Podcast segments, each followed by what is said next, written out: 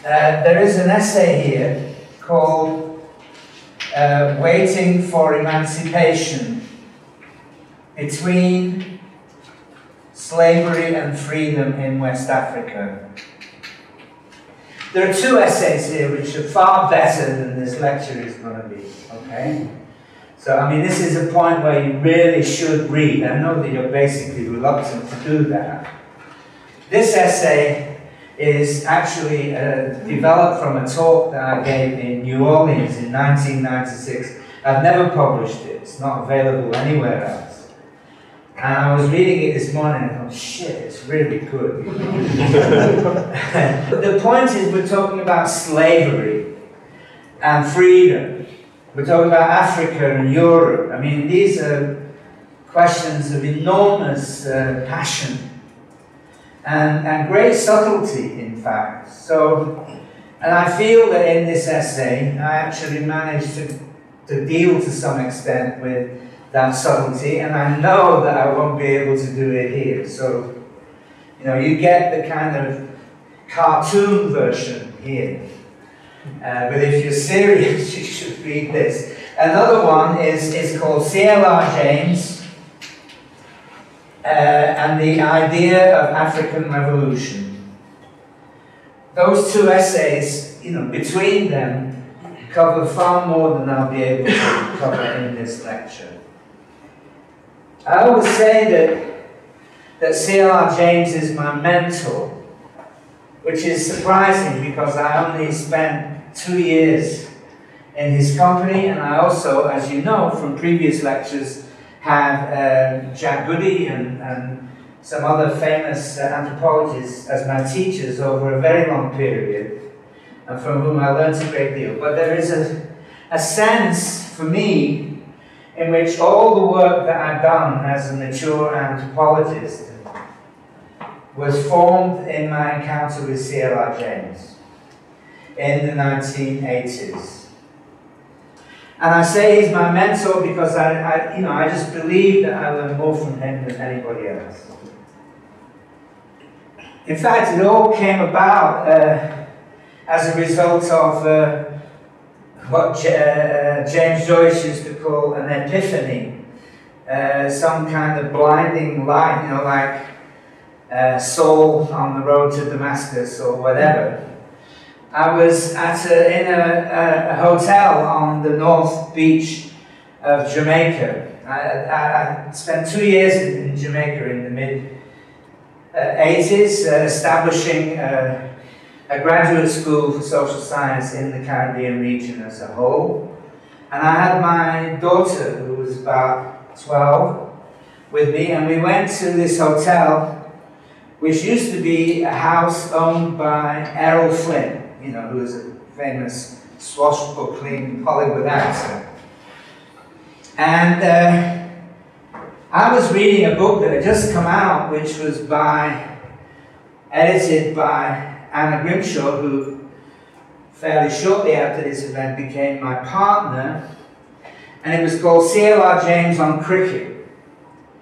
And uh, uh, C.L.R. James uh, had been in England in the, in, in the 1930s, and he was the second string cricket reporter for the Manchester Guardian.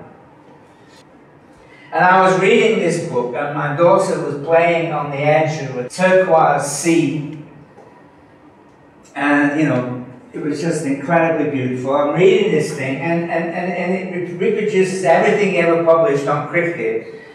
And I'm reading, I'm reading reports of yesterday's cricket from a match in the 1930s, Lancashire versus Leicestershire, or something like that.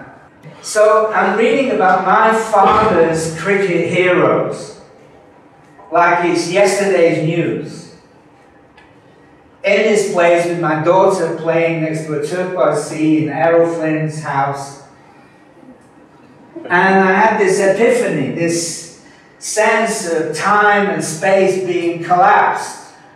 And I felt a tremendous sense of identity with this old black man who was still alive, but already in his 80s by then. And I wrote him, I wrote the only fan letter I've ever written in my life to him.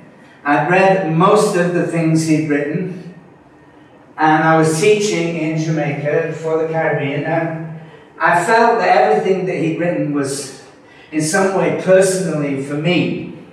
He writes, he's an absolutely dream writer.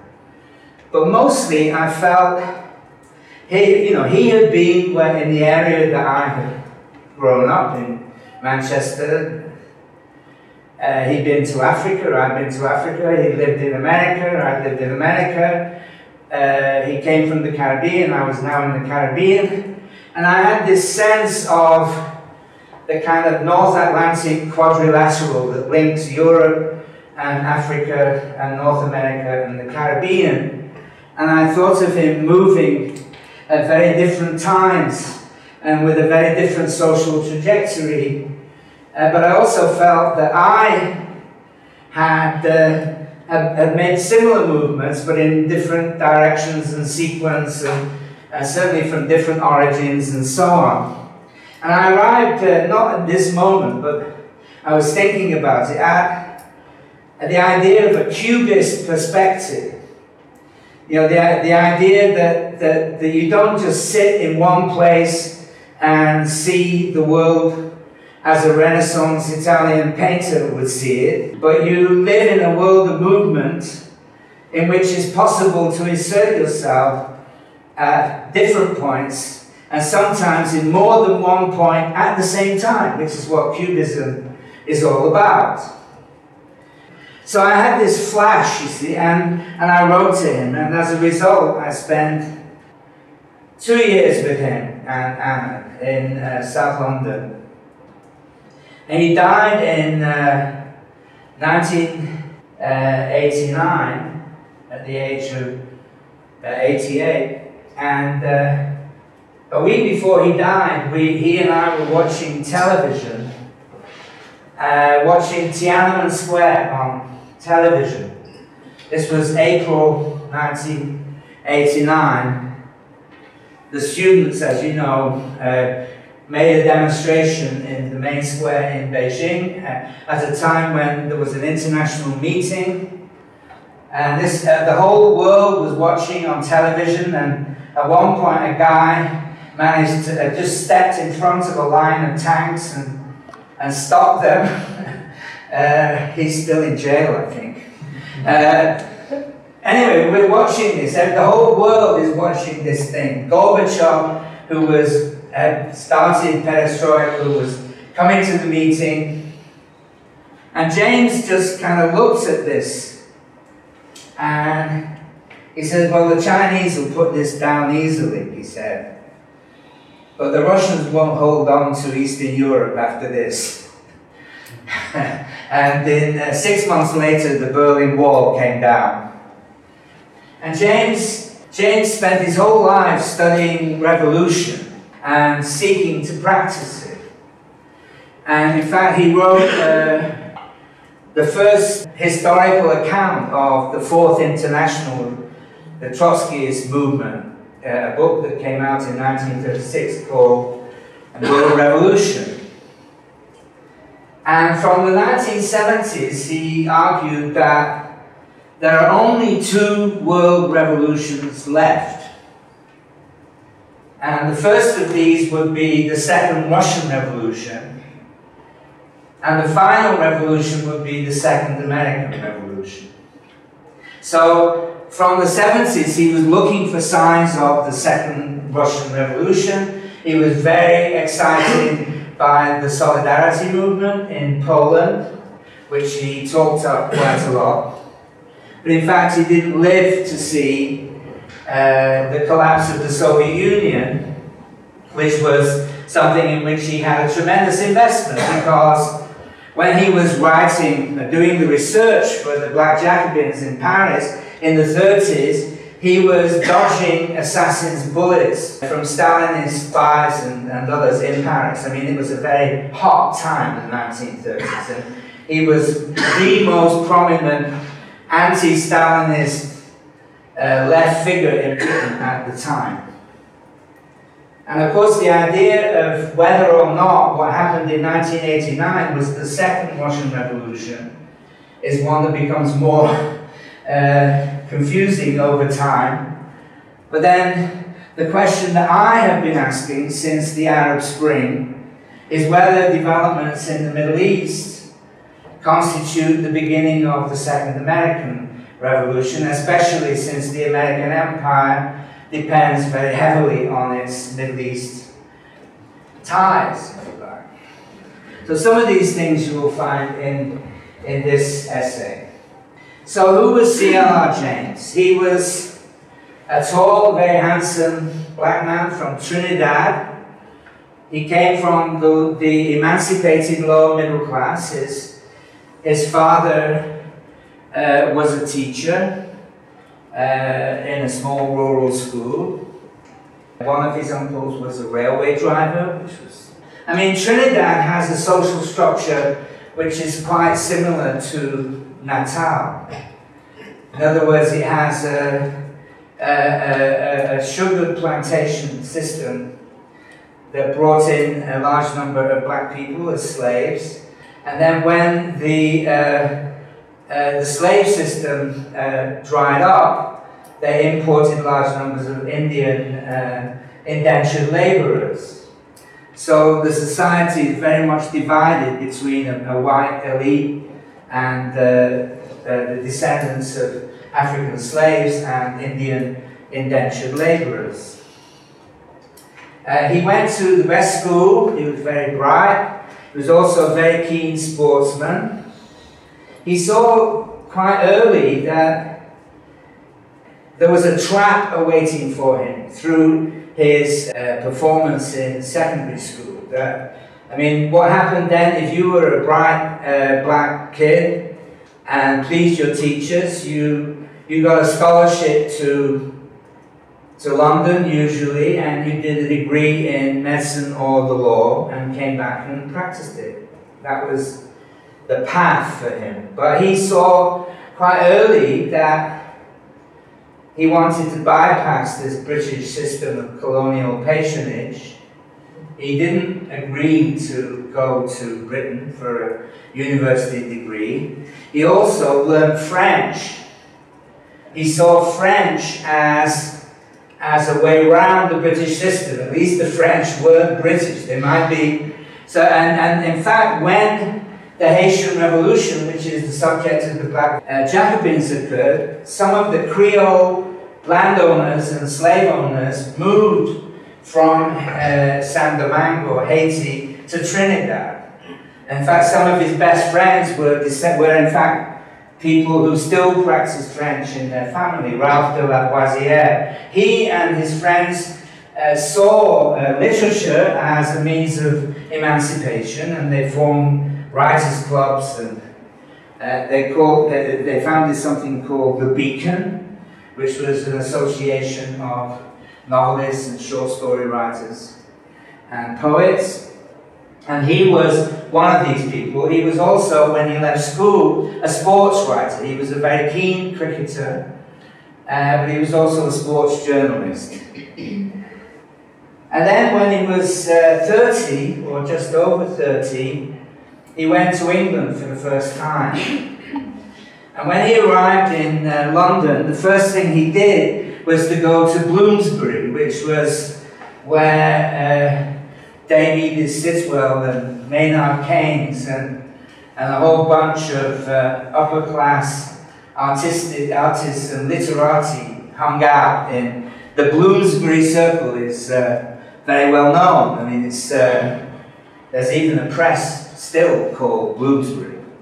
So he went there and he wrote, wrote back uh, to the Port of Spain Gazette saying, you know, little did they know that this well educated black man could put them in their place.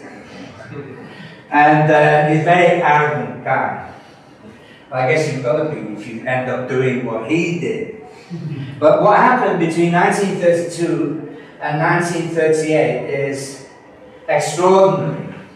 I mean, when he arrived in England, he had a novel in his luggage, which was published soon called Minty Alley. It was the first Caribbean novel about uh, urban poor populations in the Caribbean. After that, there were seven, many more examples of this, but his was the first. He published a study of um, uh, a labor organizer called Captain Cipriani in Trinidad, which was published as the case for West Indian self-government. Let me say something about where he went. I mean, after being in, I mean, he once told me about his first visit to London. It's, you should get some sense that in the in, between the wars, uh, the resistance, the anti-colonial resistance movement, people only really met in London or Paris. I mean, they didn't meet uh, except in, in, in, in the centre. And uh, uh, he told me a story soon after he'd arrived. He was in a, a, in a taxi with an Irish revolutionary and an Indian revolutionary. And they were passing the House of Parliament. And the Irishman said, I'd like to blow the fucking place up. and, uh, and the Indian then proceeded with an extremely erudite account of the 50 revolutions that occurred in India between 1850 and 1900. And James, he just out of Trinidad, you know, and he's sitting there saying, Jesus, you mean violence might have something to do with this thing? I mean, you know, we might actually be fighting a war with these people. I never thought of that. I mean, you know, it was very different situation. And, and this Indian, he said, geez, you know, I mean, where did he get all that stuff about revolution? I mean, I've obviously got to, you know, wise up fast. So this, this little episode in a taxi cab also reveals what the, the, the anti-colonial movement in different places got from each other. I'm sure there were Afrikaners in, in London at the same time also planning to blow up the British. And in fact, uh, the Irish, the uh, South Africans, and the Canadians. I mean, you think of Canadians, they wouldn't say boo to a goose, but actually, they were fighting for their independence in the 1930s also.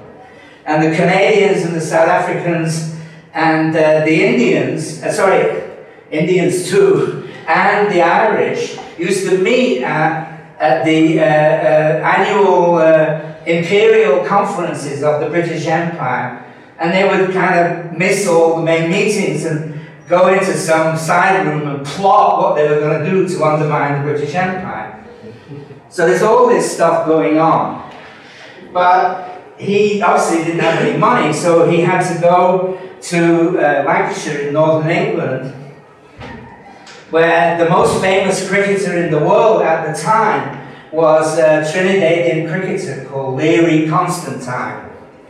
And he played as a professional cricketer in the Lancashire League in a place called Nelson, which was also called Little Moscow because of the uh, uh, extreme radicalism of the working class there. And James basically went to live with him Constantine was invited out to speak quite a lot on the colonial question and so on, so he sent James instead. And uh, this was the first time in uh, James's life that he read any Marxist text. He'd never read anything by any Marxist before, and he's already in his early 30s. And he was just incredibly lucky or smart, I don't know. But the first text that he read was Trotsky's History of the Russian Revolution. Now, this is a book, 1300 pages, that covers the events from February to October 1917 in St. Petersburg and Moscow. Okay? 1300 pages on nine months' history. And I mean, sometimes you get 40 pages on a meeting that took place one afternoon in which Trotsky was himself a protagonist. But the main thing about this book is that it tells the story through the three leading characters Lenin, Trotsky, and uh, Stalin.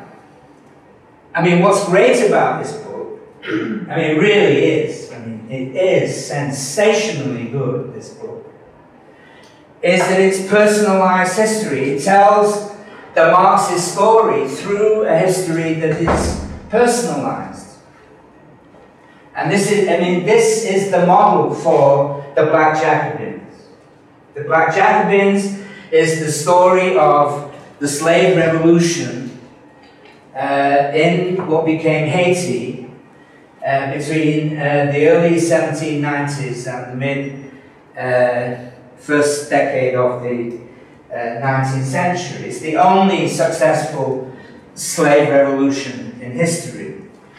Before James wrote his book, this revolution had dropped out of collective knowledge. Nobody knew anything about it. it, it I mean, according to James, and I, I, would support him in this, the Haitian Revolution was at least as important for world history as the American Revolution and the French Revolution. Essentially, what happened was that uh, after the French Revolution in 1791, the slaves moved against their masters in the name of the principles of the French Revolution. I mean, as with the Russian Revolution, all the principal powers in the, in the region, the Americans, the Spanish, the British, the French, they all moved against this slave uh, revolution, just as they did. 17 countries sent armies to defeat the Russian Revolution after 1917. Uh, the British sent the largest army that they have ever sent. It was the largest expeditionary force in British history 50,000 men. This was in the middle of the Napoleonic Wars, remember. This is when Britain was fighting France for world domination. They sent 50,000 men to Haiti to put down the slave revolution. And all of them died. All of them. They died partly because of defeat in battle, partly because of malaria, partly because they just couldn't supply themselves in that situation. It was one of the most tremendous defeats in British history, and it completely changed the nature of the British Empire and its orientation. Until then, the Americas, the American colonies and the Caribbean were the main focus of British imperial interest. The, the West Indies sugar industry and its uh, and the slave trade around it were the the main focus of British politics and interest. The West India lobby dominated Parliament. I mean, they weren't just in Jamaica and places like that. They had their estates in Hampshire, they were MPs, they were in the City of London. I mean, the whole complex of British political economy in the late 18th century was dominated by the West Indies plantations. And uh, the American Revolution was bad enough. I mean, that was the first sign that maintaining the Western Empire was under threat. But the Haitian Revolution was absolutely decisive. The Prime Minister at the time was William Pitt. In fact, he was Prime Minister at the age of 23, you'd be interested to know. But he did have an advantage. His dad had been the Prime Minister before. But Pitt, at this point, decided we have to pull the plug on the Western imperial interest and shift our interest east, especially to India. And people like Wordsworth, you know, the famous romantic poet, wrote uh, sonnets uh, praising the, the slave leader, uh, Toussaint Louverture, who is, uh, of course, the hero of Toussaint means all saints, uh, Louverture means the opening. And the three figures in, in, in, in James's book that uh, correspond to Lenin, uh, Trotsky, and Stalin are uh, Toussaint, uh, Christophe, and Dessalines. Dessalines is the kind of hard military type Toussaint Louverture is an amazing character. And at a certain point, he decided that he would separate himself from the revolution and go uh, to France to negotiate with the French. He was very confident that he could work a deal with them. So naturally, they locked him up somewhere and he died some years later. These other two then took over, and uh, the Haitian state was formally declared in 1804 but the French insisted on huge reparations for their losses in terms of property and uh, men and material. And this Haitian state was massively over indebted from its birth and has never escaped since. It's another part of the story. Let me just finish with what James uh, achieved in the 1930s in London. He became the principal Trotskyite spokesman. This is a guy who hadn't read anything by uh, Marx in 1932. He was the pr- principal Trotskyite spokesman. He founded newspapers. He founded, with his friend George Padmore, who was also from Trinidad, the International Africa Service Bureau, which was designed to uh, facilitate the African Revolution and that included uh, Jomo Kenyatta, Kwame Nkrumah, and, and various other people who, who led the, uh, the anti-colonial revolution. He also published the, the Black Jacobins and another book, that, a little book that we'll be re- looking at next week, uh, called The History of Negro Revolt. So the first point that he was trying to develop with this book was to just to bring out into public view something that had been forgotten.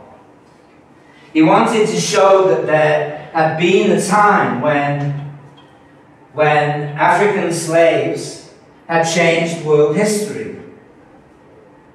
He also wanted to remind people of what slavery in the New World was like. I mean, the opening chapters of this book are shocking, absolutely shocking.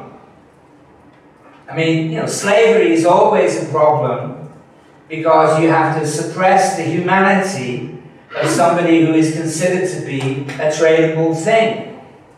And suppressing humanity on a large scale uh, requires terrorism.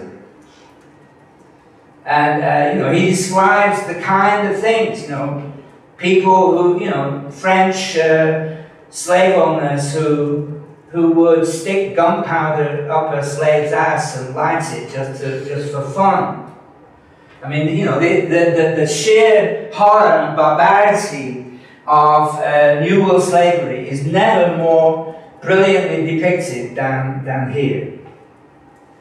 But that's not his main interest, nor is his main interest African pride. I mean, he's not just writing this to show that black people once did something significant. He's writing it in the 1930s because he believes the Haitian Revolution can illuminate the coming African Revolution. What you've got to recognize, in 1930s, there wasn't anybody anywhere who thought that Africa was in a position to get rid of colonial empire. Certainly not the African politicians who were living in Paris and London and